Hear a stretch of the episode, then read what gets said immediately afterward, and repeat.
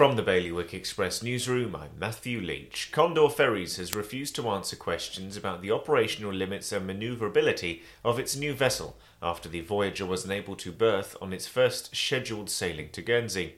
The Voyager, on loan from Condor's minority shareholder Brittany Ferries, was meant to arrive on Monday, the 21st of June, but passengers were left waiting on the dock.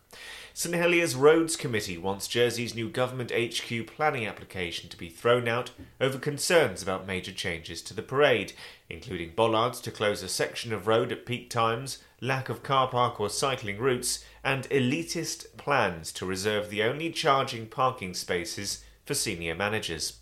Meanwhile, another former teacher has put her name forward for the role of Children and Education Minister in Jersey.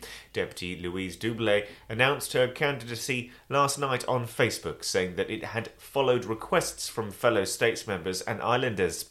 And Guernsey police are trying to track down a man who was seen taking photos of Cobo beachgoers earlier this month. Officers say the man is suspected to have taken photos of people without their consent between 2 and 6 on Sunday, the 13th of June.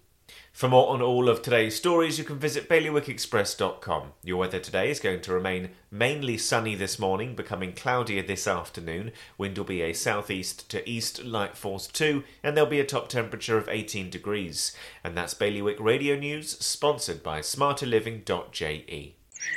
Well, the garden looks good this year, but it would definitely smell better if we got rid of that oil tank. We could fit an air source heat pump in there and have room to spare. I've heard they're very efficient. And one third of our electricity is renewably sourced. No more topping up the oil tank. We'd cut our bills and help the environment too. Let's book a home heating survey before it gets too cold to enjoy outdoors. Islanders are already making the switch to a greener future. To book your home heating survey or to find out more, visit smarterliving.je.